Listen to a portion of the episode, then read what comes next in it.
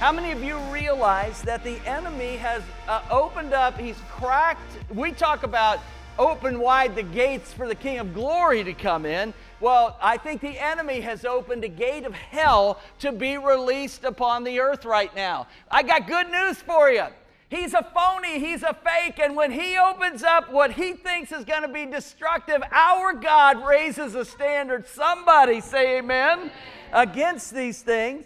And he's not going to allow the, the wiles of the enemy to come and do what the enemy wants to do.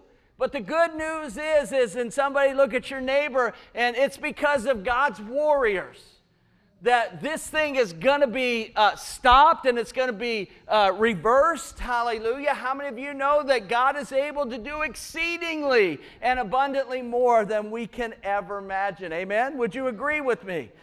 If you would agree, then act like you said amen. Hallelujah. Thank you, Lord. Hallelujah. So, anyway, when you looked at everything that was going on, the, the, the talking Christian magazines and websites surrounding uh, uh, all of this stuff that was going on, uh, we began to see that they were talking about the surveys of people and what wasn't happening and how, why churches were still closed and the fact that they were predicting the percentages of churches that would never reopen. The buzz uh, was that you better only uh, put on a 20 minute online service because that was considered what all the people would watch or tolerate. How many of you know that we cannot dumb down the Word of God? Amen? The Word of God is a standalone. It will stand on its own two feet. It will do what it's intended to do, and it is truth that sets people free. How many of you would say amen? So, the idea of a 20 minute service, I like these guys. They're amening me, Gina. You bring them every week. Hallelujah. Come on. That's right. That's a, that's a quality amen right there. But the, the, this idea that uh, you, you, know we can only give the body so much the people can only handle so much we can only get back to church if we do this we can only do this if we do that come on that's not god that's not god that's a grooming process. That's a grooming process. We saw that online services were not effective. How do I know that? Because after four weeks, it says 50% of all millennials had stopped watching their online service.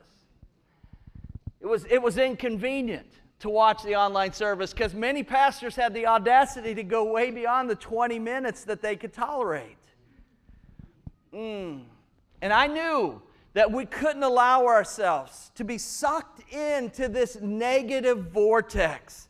So we decided to persevere in the midst of the storm, knowing by faith that God would be able to lead us and that we would not just survive, but that we would overcome. We would not just survive, we would not just hold on I tell people when you ride a, a roller coaster, like what's that big one? It's the Millennium Force. I rode that thing one time and I thought, you, was the dumbest thing you ever did in your life. When I was at that top of the peak and I could see to Toronto, Canada, I knew it was too high. I knew it was going to be a bad decision. Everybody in the back's, lift your hands up. I'm like, are you kidding me? I held on so tight to that bar, all my knuckles were white. And sometimes when life gives you a ride, you got to hold on until your knuckles turn white. And that's what we as a church chose to do. We didn't choose to just survive, we chose to overcome. And in the midst of the things that God was trying to do. We were doing things. We were moving forward. We were making inroads. We were starting schools. We were uh, uh, getting online things started. We were moving forward. Because in God, He's not a God that wants us to, to move from behind. He's a God that in Ephesians chapter 6, he tells us to put on his armor. And the reason is, is because there's nothing in the back of that armor because he wants us to move forward. Move forward into battle to take ground. Mm, I knew what was ahead of us, and we had to choose to raise the sails and trust the winds of the Spirit to propel us to the next part of our kingdom destiny. We began to watch God open up the prophetic words that He spoke over us, and we began to see things that were transpiring that could never happen when you talk about them in 2018. If you knew what 2020 was going to bring, you would say that God would have to put those on pause. No, that's not God. Somebody right now tell your neighbor to get out of neutral. Right now, tell him to get out of neutral. Push the button that, that allows you to move forward. These are the days to move forward. When it seems impossible, that's when God shows up the most. That's when He does His best work. So you, you would think to yourself, you know, how could a, a church survive? The, the doors weren't even open. How could, how could a church make it when the people weren't connected to the building? How many y'all know Redeemers isn't a building, it's about a group of people. Hallelujah. A group of kingdom people doing good things for the Lord. Well, we found out about that. Somebody prophesied that we would become an apostolic house, that uh, God would bring uh, such an influx of funds that we would have to give money away. What a great problem. Well, that happened and we did it. We were giving money, we're still giving money away. For those of you who, uh, you know, we, we don't, you know, you're not in the office every Monday, but we just gave 250 more dollars to Uganda because they're in a mess. So we matched Harvest Preps 250. We sent them $500. It's very meaningful. And a couple months ago, God spoke the words to me, resolute for revival. And I wasn't sure what the word resolute me- meant. I, I had kind of a, a, a feeling, and, and I, uh, uh, uh God spoke to us about uh, July as the month to, to do this uh, series. And I'd like to start by doing what I did that day when God spoke that to me. I looked it up. What does resolute mean? The word resolute means, first, to become resolute, it means you become admirable, eh, eh, admirably purposeful. The word admirably means deserving the highest esteem. How many of y'all know that words matter, right? And so uh, the word resolute means becoming admirably purposeful, to become determined, to become unwavering in one's support. The word revive means this to impart new strength and vigor into a person or thing. How many of y'all know that when you go through life, sometimes man, you need, you need a fresh wind behind you. Would you agree with me? That you need a, a, a, new hope for your destiny, that you need a new faith to arise in you to carry you beyond the place that you are at, that you need a new trust in the one that can take you to the place that God wants you to go. So, to be revived means to impart new strength and vigor into a person or thing, to bring back life. I love that sometimes you see in those movies where they rub those paddles together and they say clear and they boom and they hit a, a person whose heart stopped and the heart st- starts beating again. How many y'all know that, that in the church's position, the one that Caleb talked about last week, we boo, we need a boom, we need a, a, a holy infusion from the Lord. The third thing it is is to restore back to use, listen to this, after a period of being forgotten. To restore back to use after a period of being forgotten. How many of you would agree with me to say that God is not done with the church? Amen. How many of you would agree with me that there is a remnant of hungry people waiting for God's orders? Amen.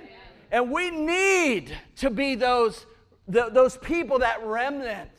But you know what? The remnant is, is always fashioned from the inside out. What do I mean by that? It means that the remnant is always fashioned by this heart and this heart and this heart and this heart, coming to a place that says, Father, revive me for the purposes that you have in store for me. Revive me for the things that you want to do in my life. So when we marry those two definitions together, we link these definitions with our walk or relationship with God. Personal revival can be defined as a person or individual becoming fully awake and alive spiritually. Amen?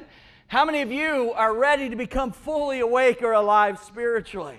It's being revitalized or reinvigorated uh, spiritually. It is significant growth and improvement in your relationship with God. That's what revival is all about. You can't be revived by any other way. It is becoming a vibrant believer who is fully charged, fully awake, and fully, listen to this, alert.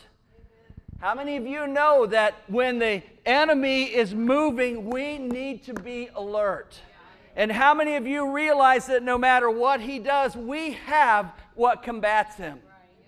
The Word of God, the Holy Spirit living inside of us. We have all the tools that we need to do what needs to be done. So many people have so many different things to say about revival. The interesting thing is, is this it doesn't matter what period that they were said in, there will always be a need for a personal revival in, in believers' lives. Billy Sunday had this to say When is revival needed?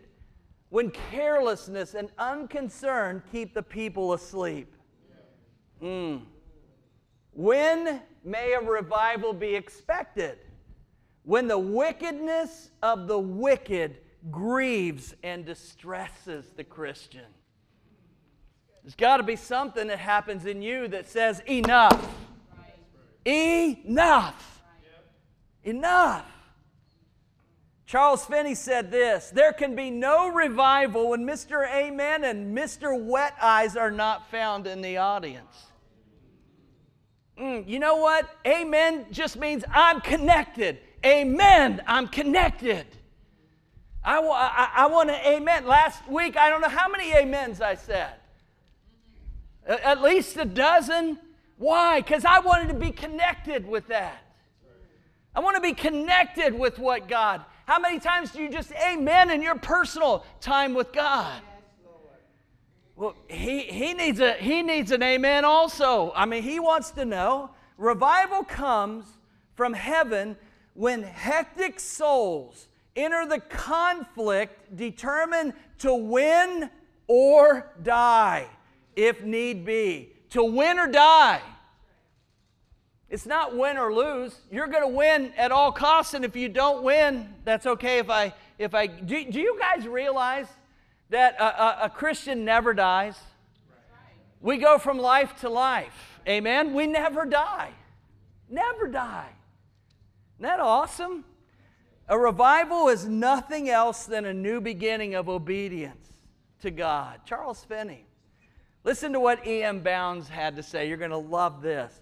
To look back upon the progress of the divine kingdom upon earth is to review revival periods which have come like refreshing showers upon a dry and thirsty ground. Now, listen to this making the desert to blossom as the rose. How many of you have seen the videos where a, a, a, desert that has not had rain for five years and one brief shower sweeps across the desert and the most unbelievable flowers are, uh, just pop up everywhere? The most unbelievable foliage just comes up. And you would think that there was nothing in that time of desert. Let me tell you something. In your time of desert, God is planting seeds in you that He can't wait to be watered. If you think you're in a desert period and this is a woe is me time, this is the time to pray. Let it rain. Let it rain.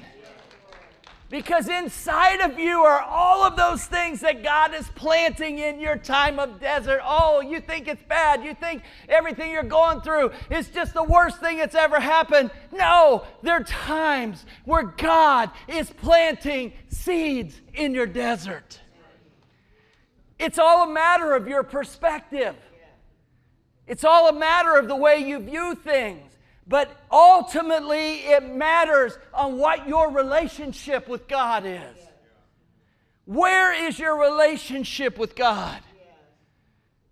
Is it time to turn to that next stage of obedience in your life? I just love that picture. Making the desert to blossom as a rose, bringing new eras of spiritual life. We're about on the edge of a new era of spiritual life. And this desert that we went through, trust me, God's got a purpose for it. And He is planting seeds that for those who are going to be excited about the desert are going to see a, a, a, flowering that they've never anticipated. Google that on YouTube. Watch that for yourself. And then think for your own self. What God does in the physical, He does in the spiritual. He can mirror those two things. You need an epiphany on your desert. This isn't a punishment, this is a place of planting. And I believe that over these last couple years, God has planted some amazing seeds, not only in your life, but for us as a whole. Bringing new ears of spiritual life and activity just when the church has fallen under the influence of the apathy of the times. Mm, folks, the times do not dictate the king. Amen? The king is the one that brings forth the times. When you say, next time you say, Where's God? Know that He's planting seeds in that situation. Where's God? Planting seeds, preparing for your time of you're crying out, Let it rain, God.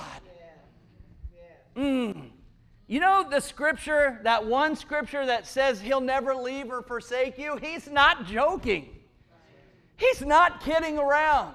Those aren't just cute one liners. He's like, what, you know what? The pastors are going to be able to preach.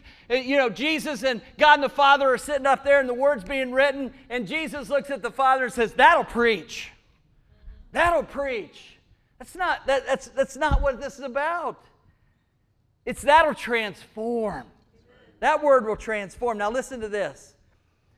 It says, When I pray for revival, I pray first for the most radical thing the utter devotion and allegiance of your hearts to Christ.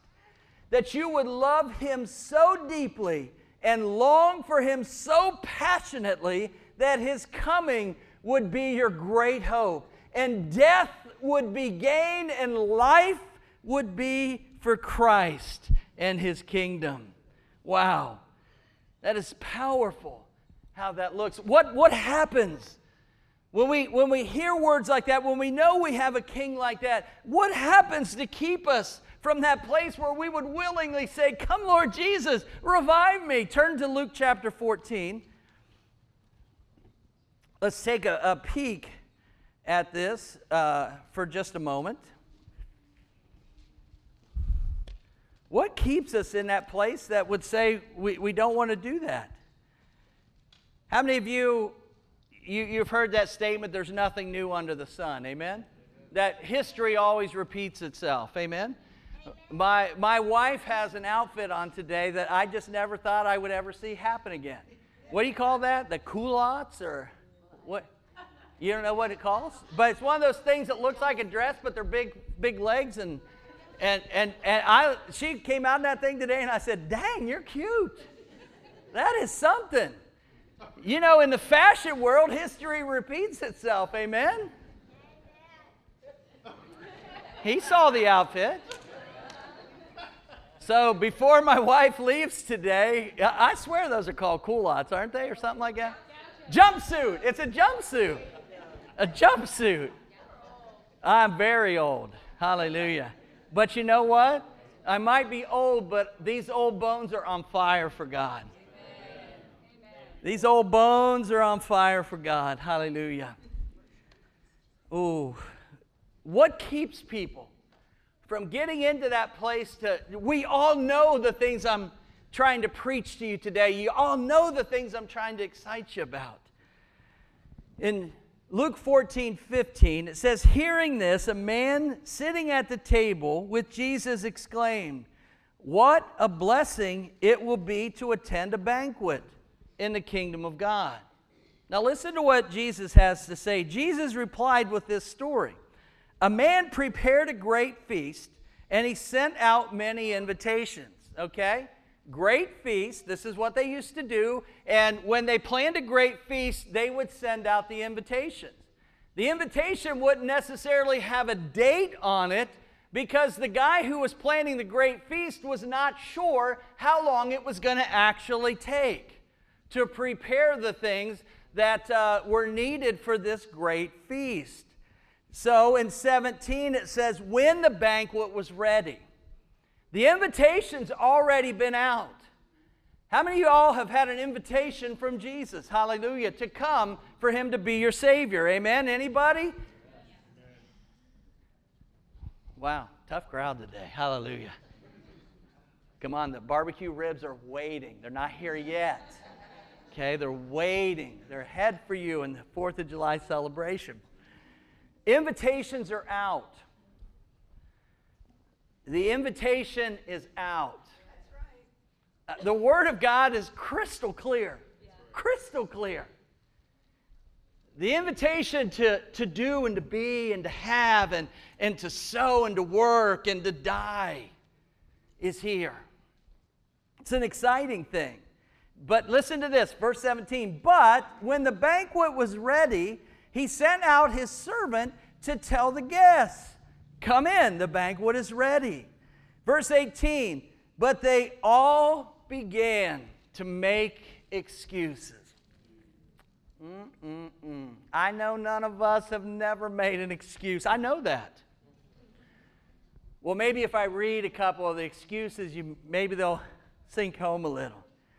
But when they all, but they all began making excuses. Let me reiterate. They all got the invitation and were happy to receive it. It took time. It took time to prepare it. How many y'all know that sometimes it takes God time to get you into the place that He needs you to be? You know that prophetic word that you gave up on seven years ago? It's a seed in your desert. Would you bring it back out and hold fast to that again, please? The invitation went out it's taking him seven years to prepare it for you.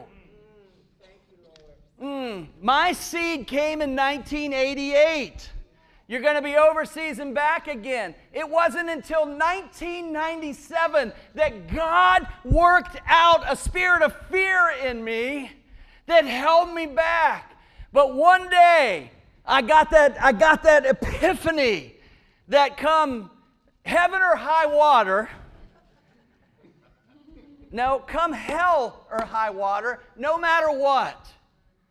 I was putting myself in an airplane to carry out the destiny that God gave me. Nine years to get to that place.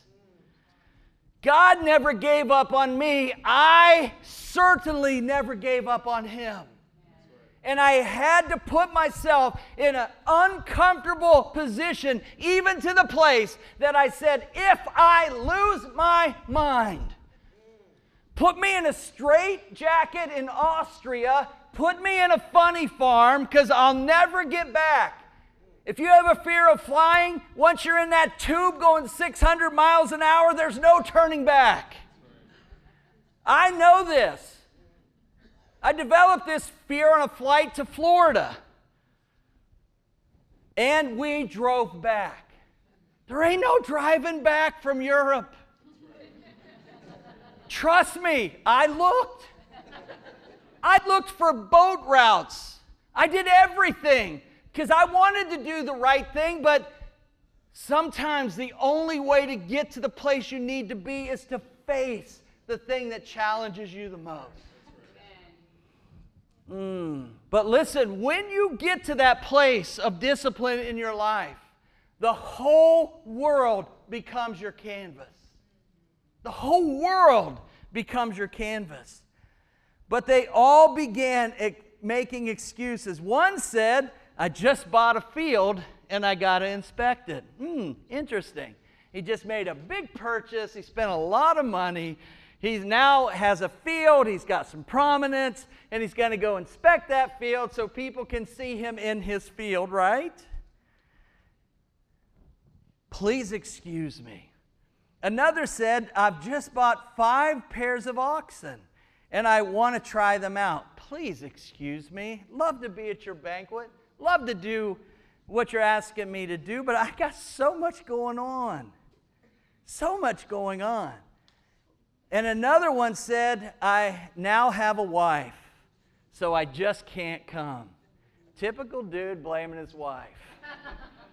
Love to be there, but my wife, I mean, you know. How many times, you, my, you know, guy does this because he's just got no backbone. my wife, you know. wow. Really?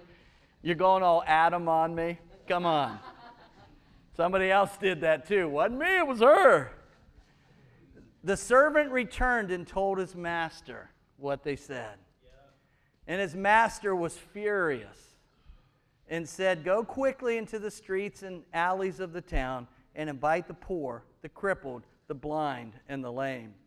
After the servant had done this, he reported, There is still more room. And his master said, Then go out into the country lanes and behind the hedges and urge everyone you find to come so that the house will be full. None of those I first mentioned will even get the smallest taste of my banquet. Much is given, much is required. Much is given, much is required.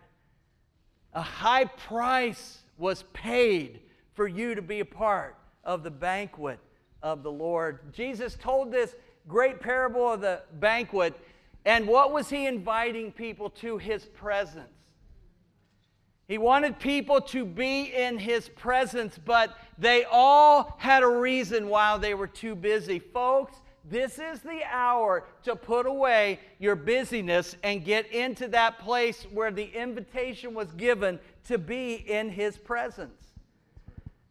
This isn't the time to talk about the things you need to attend to the business, the spouse, or, or to continue making the, the uh, excuses pull in. The real issue was not so much the things or the people that they had to attend to. The real issue was that there was no personal relationship with the one who was throwing the banquet. And when there's no personal relationship to the one who's throwing the banquet, it's easy to make excuses.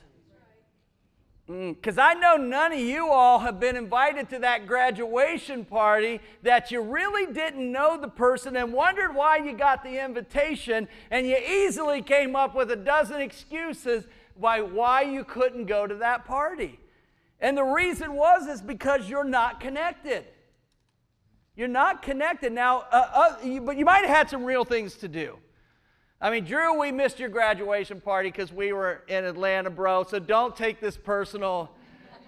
Dude, I was the guy cheering all five of those games. Don't lose sight of that. But the real issue was is that they weren't connected personally. And when we make excuses on why we can't be in the Lord's presence, we've got to ask ourselves are we connected personally? Are we connected personally? When you're connected and the invitation comes, you become like the deer in Psalm 42. As the deer pants for the water, so I long to be with you. Thirsty and hungry for more of God in your life. This is the hour to become thirsty, the kind of thirst that only living water can satisfy. Come and drink from this well, and you will thirst no more. You will thirst no more. I am the bread of life. Come and eat of this bread, because when you eat of this bread, you will hunger no more. Spiritual water, spiritual bread, there's something that you gain in a personal relationship with Jesus Christ that cannot be gotten in any other way.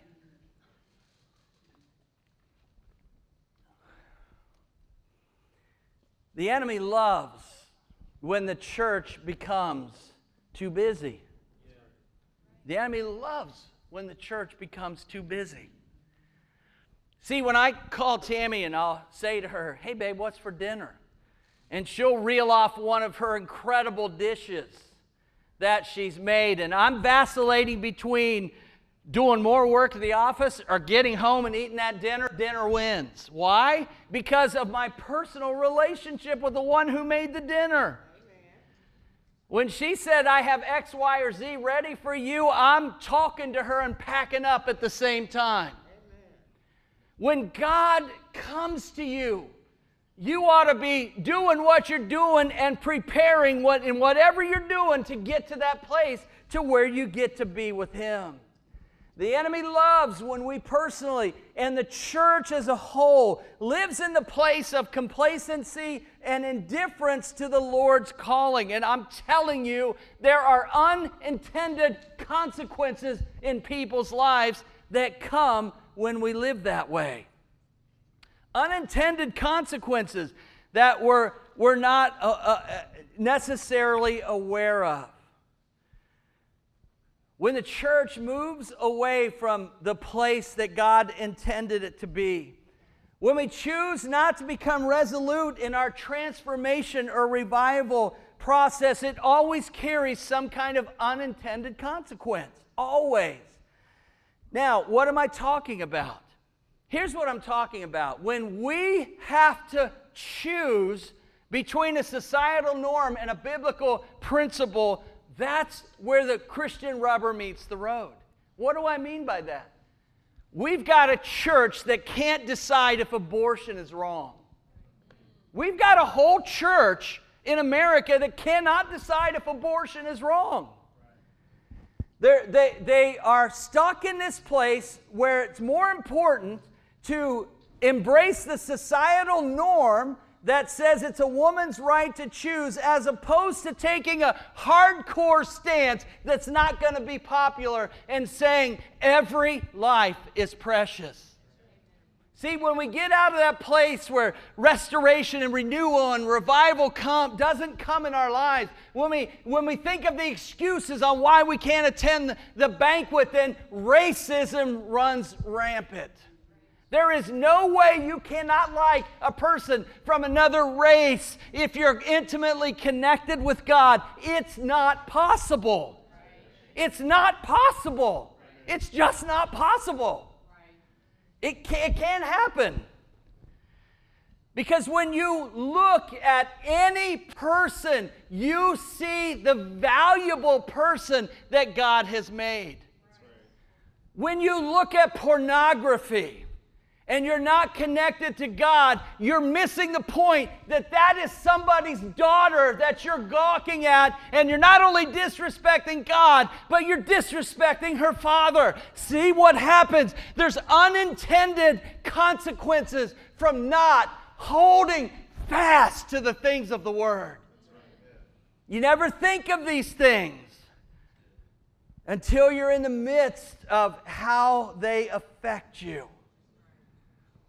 When you move ever so slightly away from a biblical position, an issue opens the door that the enemy comes in to steal and to kill and to destroy. When the church can't decide if same sex marriage is wrong, we have opened the door to hell to come loose and, and wreak havoc upon relationships. It's not a matter of chasing a societal norm, it's a matter of standing upon a truth. And when we remove ourselves from the truth, we're not only not seeing people set free, we're agreeing to the bondage that they're in. And it's okay. It's a woman's right to choose. If those two guys love each other, why do you care? I care because it's wrong.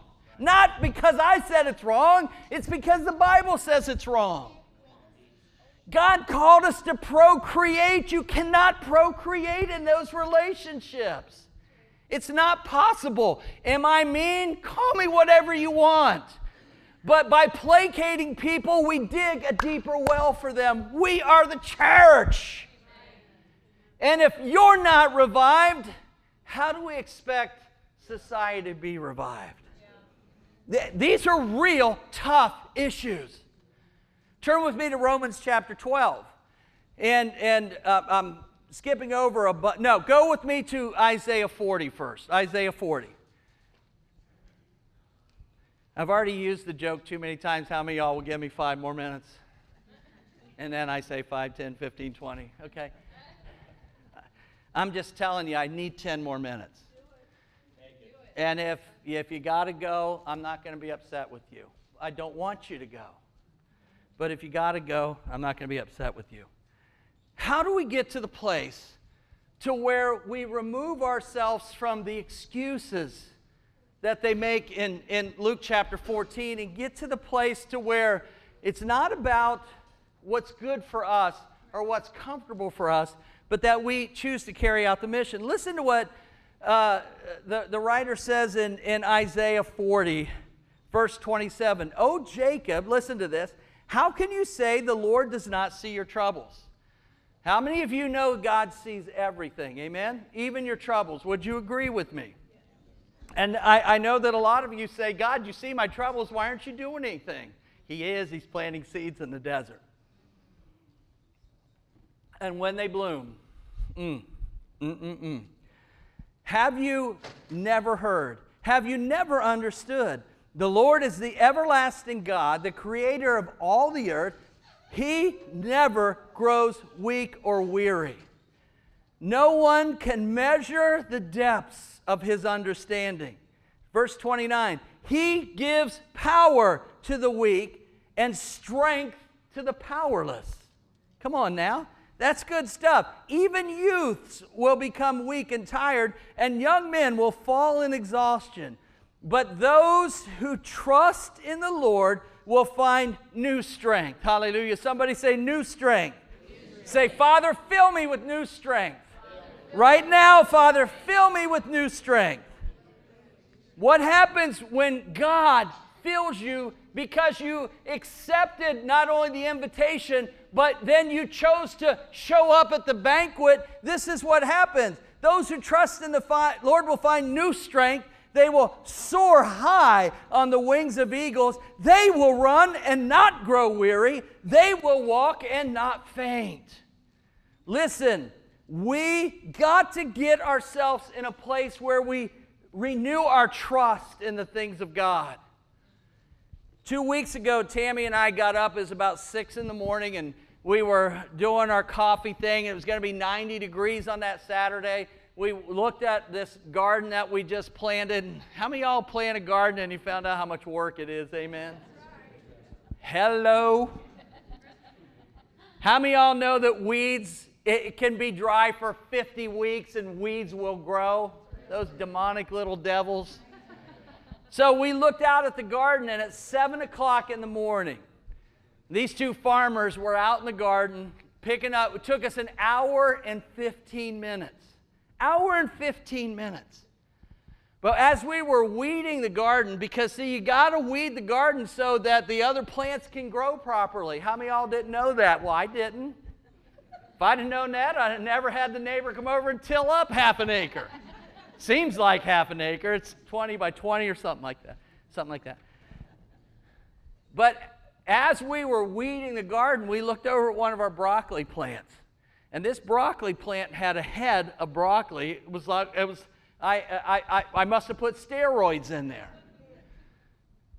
But you know what? We had to weed the garden to get the fruit. We had to pay the price to see the fruit come to bear. And we took that head in, we washed it, and we soaked it, and them green worms came to the top, just like they tell you is going to happen. them little squirrely broccoli worms or whatever. And we got them out of there. And so we uh, chopped that thing up and made a broccoli dip. I have never eaten a piece of broccoli that was as amazing as the one we took out of our garden. Something happens, folks, when we trust the Lord. Something happens when we allow Him to weed our gardens. Something happens when we allow God to lead us through the routines of life. How many y'all know that every day has 24 hours and God's in the middle of all of them? And when we allow Him to weed our gardens, we have a patient hope that He will consume us in the midst of wherever we are. How many of you know that God rules time, that He will deal with evil? He will deal with this evil. Vengeance is mine, says the Lord. He says that so we can take our minds off all the evil stuff right now and stay focused moving ahead when everyone else is getting tied up in all the nonsense. God's people are moving ahead because they're allowing vengeance to be His and not ours. Not ours. Our patient trust has to remain to the one who has the power and foresight to create the universe. We're not just trusting in anything. He calls us to not shrink back in the times of adversity, but to wait patiently for God's plan to play out, trusting Him in the outcome for our life's challenges. Every day, we have to know that He wants to do these things for us. Such an inner attitude gives one strength to soar high above the moment and the encouragement to go on. The encouragement to go on. God is amazing. You might have to go out and weed at 7 a.m., but at noon, there's fruit that's going to be bore. Would you stand with me? I'm going to have to go over the next two points. I'm going to have to find another time to preach. I'm sure it'll happen soon. But this is what this is what I just want to say to you today in closing out this particular message. Being resolute for revival means that I put myself into a place and I agree and have an admirable courage to stand in a place to where I'm going to say, God, renew me in the midst of everything that's going on around me. That I'm going to say, God, I'm going to understand that in this desert, God is planting seeds, and when it rains, stuff is going to happen that you could never in a million years think's going to happen to you. We've got to change the way we think. When we get the invitation into His presence, we got to quit making excuses on why we can't get in there. There's no house that you bought, no job that you have, no relationship that is before you that should hinder you from being in relationship with the one who gave His life for you. Can I get an amen? Hallelujah. God is purposing something for us at Redeemers. And that means that He's purposing something for you because this is your place of choice. And I'm excited for you. I'm excited for what God has in store for us. And I'm excited to pay the price to get there. How many of you today would honestly say, Father, whatever it takes, whatever it takes, whatever it takes, whatever it takes. Father, in Jesus' name, I thank you, God, for this setting forth of our hearts to begin to see the, the goodness and the glory that you have for us in this season. This is a season of time. Father, help us to not look to the left or to the right, but help us to stay focused in the place that you have set forward for us and to have the fortitude to stay when everything else around us challenges us to move off of where you have us, but yet we say yes to that place, yes to the destiny that you have for us, and yes to our placement individually with you. Father, today I pray that every person watching this on the internet or here at the, the, the Redeemer's Church would say, I want to be resolute for revival because it matters in the kingdom. And so, Father, today strengthen this people, encourage this people. Let them have eyes to see and ears to hear things they've never seen or heard before. Water their seeds in the desert and let them begin to say, Aha, this is why I was in that place. Because you're doing something that no, no one else could ever do. So, Father, encourage us today in this day of independence and freedom that we uh, celebrate as a nation. Let us celebrate our place of dependence on you and the freedom that we have to do it. And Father, I just thank you for this time. And I give you praise in Jesus' name. And all of God's people said, Let's give the Lord a praise offering. He is worthy to be praised. Hallelujah. Go in peace. And may you be resolute for revival. Amen.